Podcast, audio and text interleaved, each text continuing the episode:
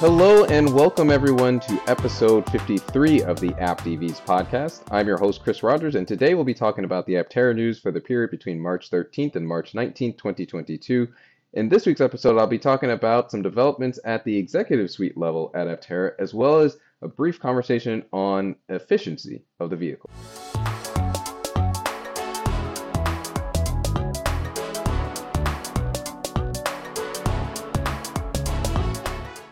Hello, everyone. I hope that you all had a great week. I hope that you're all staying safe in light of the madness that is going on around the world. A bit of a shorter episode this week. Um, we're, I guess, in a bit of a slow period where I guess we were blessed with a couple of months of seemingly constant announcements from Aptera. And now we're, we're waiting on news about updated developments of the beta prototype. Um, there was uh, there's there's there hasn't been a lot of new articles going going around. Aptera is still in the process of moving into their their new facility in Carlsbad, California. Yeah, they I guess maybe this is a, a minor bit of news, not really a full story, but they did recently share a screenshot of the Aptera beta prototype in what looked like a warehouse, which is presumably the new facility that they are. And the, the caption was getting ready to move into the new new place. And so with that preamble out of the way, I'll start of, of one of two very, very small stories of the week. The, the first one more notable, which is uh, an interesting article I saw in Auto Evolution about a, a key staff member for Aptera, Nathan Armstrong. Nathan Armstrong, um, if you recall, is the Chief Technology Officer at Aptera, and he actually featured in several webinars in 2021 about the the vehicle. He was basically the the person who you know listening to him speak about Aptera and its potential and the things that could be changed. That's where I I I got a lot of experience learning about what it was that Aptera was trying to do.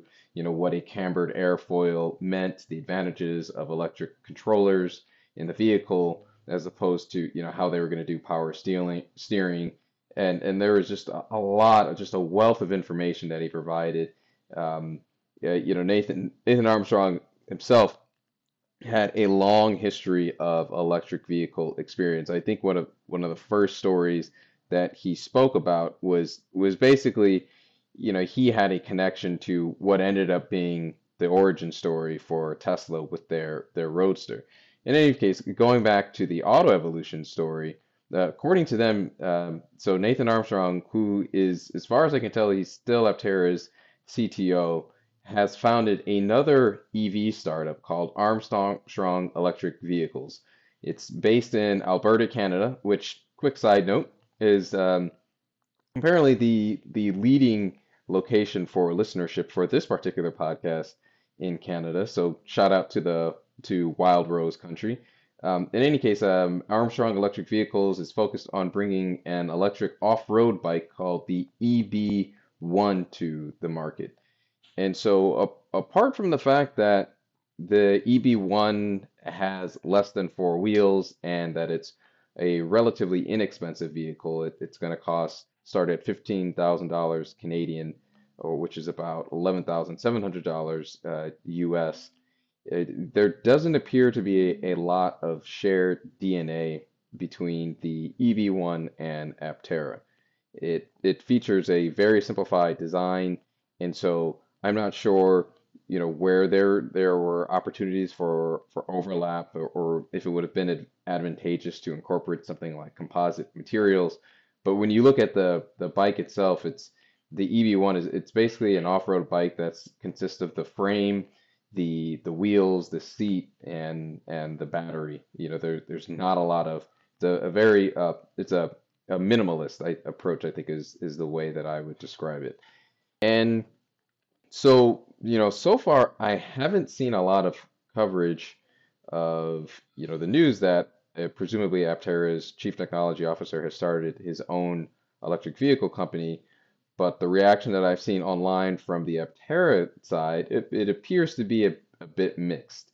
And so uh, essentially, I think the big question that people have is whether the fact that Nathan Armstrong has started a new electric vehicle company means that he's remaining in the same position that he's in currently at Aptera?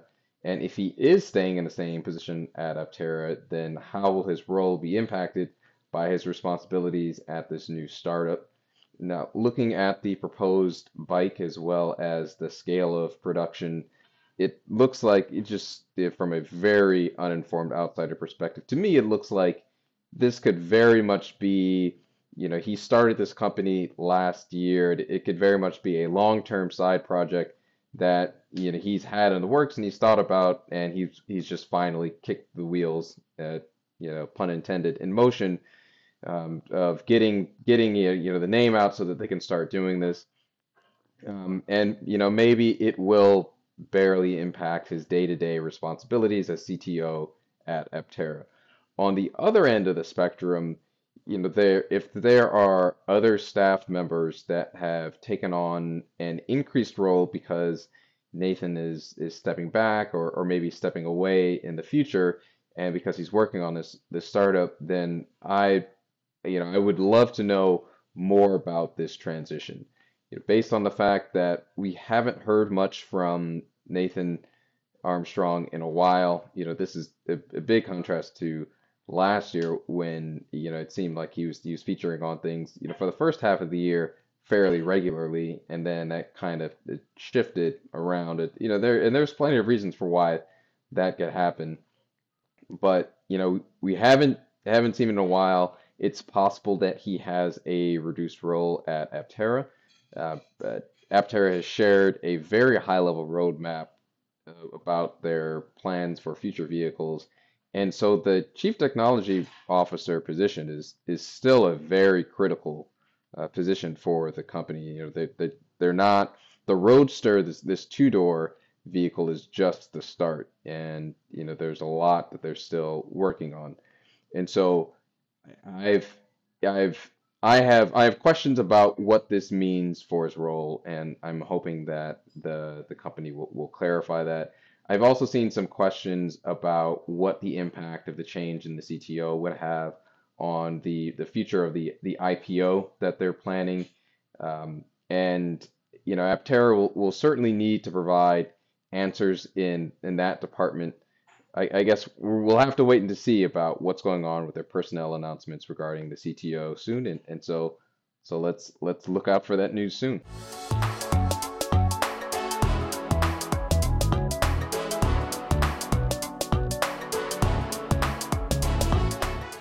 The last news story of the day is actually a bit of a throwback, and it comes from an article that I just never had the time to really go through and digest, but I, I just went through and looked through it. It's it's from a company that's called AirShaper, which is a cloud-based platform for assessing aerodynamics.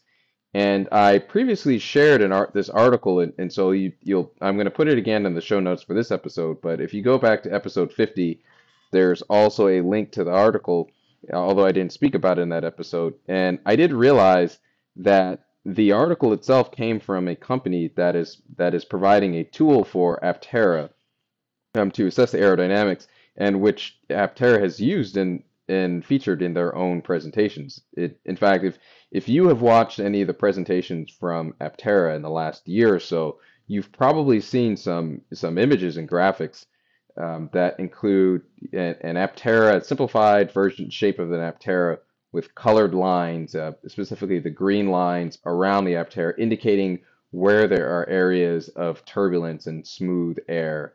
Um, and that is coming from this. That's that platform. AirShaper is, is the entity or is the company that's created that tool that was used to create those images. And the the article itself is about aerodynamics and the race for increased range in electric vehicles.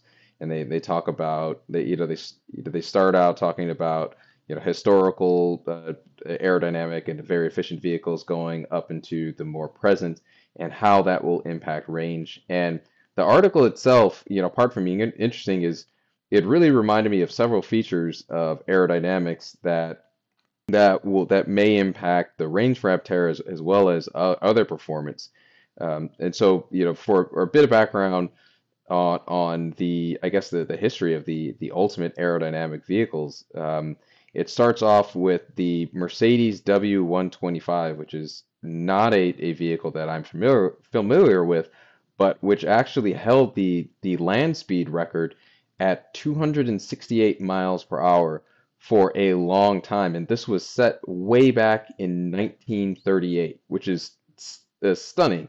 And if you look at the car, it looks like the the car out of um, the Speed Racer, and it, it's it's um there's you know the there's it's a single seater vehicle. Um, I don't know if you'd call that a, a monocoque chassis design, where there's a, a dome where you can see where the person is sitting in it. And the coefficient of drag for the vehicle was just 0.235. So so 0.235 coefficient of drag and achieved a top speed of 268 miles an hour, 1938. That's pretty remarkable.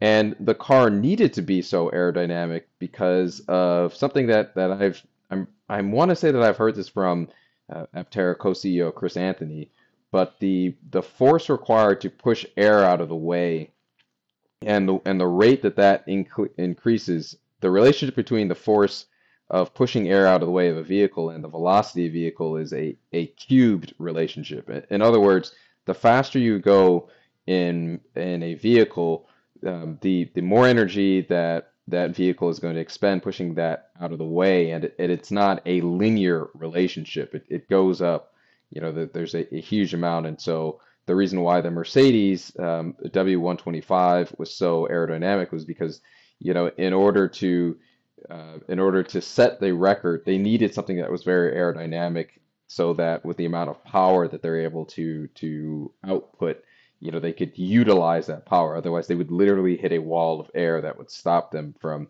from going a, at a faster speed.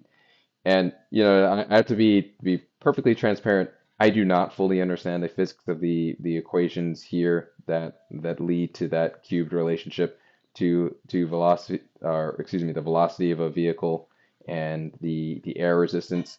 Um, and I also do not know the the specific math behind something that I have I have heard stated in the past that the ultra low coefficient of drag for Aptera is something actually for any vehicle it's something that really stands out at at the the higher speed of the vehicle which makes sense because you know, as after you get to a certain point, you're literally hitting a wall of air, and so Aptera is going to be able to slip around that. Um, uh, but I, you know, I wanted to to to go, you know, go further and state that, you know, um, I don't know how that's going to impact, you know, the EPA or WLTP testing um, with the fact that you know you need to get I don't know what that that high speed is that it's really going to separate. Um, however, reading this article about you know the land speed record in 1938, um, another vehicle that I learned about from this article, the the Ford Probe 5 concept from way back in 1985, which had apparently a coefficient of drag of 0.135, which is uh, higher than Aptera, but only just. It it just makes me think about how there's never really been anything like the Aptera that has come to market before in any any scale. And I'm not sure that the normal tests that are being used to assess the range of the vehicles and, and what it means um, are really going to capture the the strengths. Um, it, what I mean is that if there's a cubed relationship between the losses from the force of air and speed, then I would expect that any testing that involves an Aptera dry, or I guess if the EPA testing, I don't know how this works, if it involves driving at a constant speed um, at like a, at a certain, say maybe 55 or 60 miles an, an hour, um, then I think the, the Aptera is just going to have a huge advantage over those other cars. And it may lead to some kind of skewed results because you know, for for you know an Aptera traveling at 60 miles an hour versus literally, you know, or pretty much any other car on the road is just, you know, they're they're they're they're facing a fraction of the forces, and then there's going to be a pretty big difference. And similarly, with the Aptera weighing um, a lot less and having a, a lower rolling resistance with three wheels, then I would imagine that any losses from from starting and stopping the vehicle I would imagine that that that's going to have an impact too, and and is again may may really kind of skew the results and make a you know the Aptera you know the official numbers um, you know may may make it look even more extreme than it than it actually is. And and you know this is one of the things that I'm really looking forward to when Aptera completes all of the final testing on the production intent versions because I think what they're going to end up doing is is exceeding expectations in a lot of really important ways. But but even better, what I'm expecting is that when people actually have the vehicle, they're they're going to discover that their that Aptera's goal of consuming 10 watt hours per mile is actually, you know, is is is maybe more of an of an average, and that it's possible to to greatly exceed that. Um, and, and all this is, is is what I had in mind when I'm reading this article about range and and, and seeing, you know, just thinking about that that number and how that impacts, you know, the the air resistance and and how it's it's when you when you look at this 0.13 drag with the Aptera, that that's that's that's far more um, because there's not this linear relationship you know, when you're even looking at, you know, like a the Tesla Model S at, at point 0.2 or under point 0.2 or, or Lucid again, like right around there, that there's just going to be these these massive, massive efficiency gains for for the vehicle. Um, in any case, so uh, a really fun article that I recommend everyone check out if you haven't before. And I think we should all stay tuned for for more announcements from the Aptera team on what the real world testing of, of this vehicle ends up being.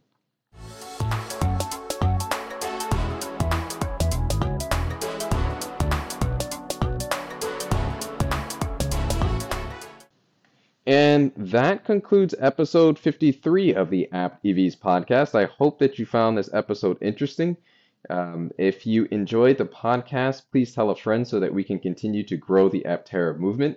I also include the link for $30 off your $100 refundable deposit on an Aptera. And so if you really like the podcast, use my referral link and, and share it with a friend as well. The Apt EVs podcast is available on all major podcasting platforms, including Apple, Google Podcasts, Anchor FM. If you have any questions or feedback, including corrections, please send those to aptevspodcast at gmail.com. Or you can find me on Twitter at apt underscore EVs podcast. You can also send audio messages through the podcasting website. Thank you to OS50 for the song Movies, and in the words of Jeff Cannata, think about what you put out into the world. Make it a better place.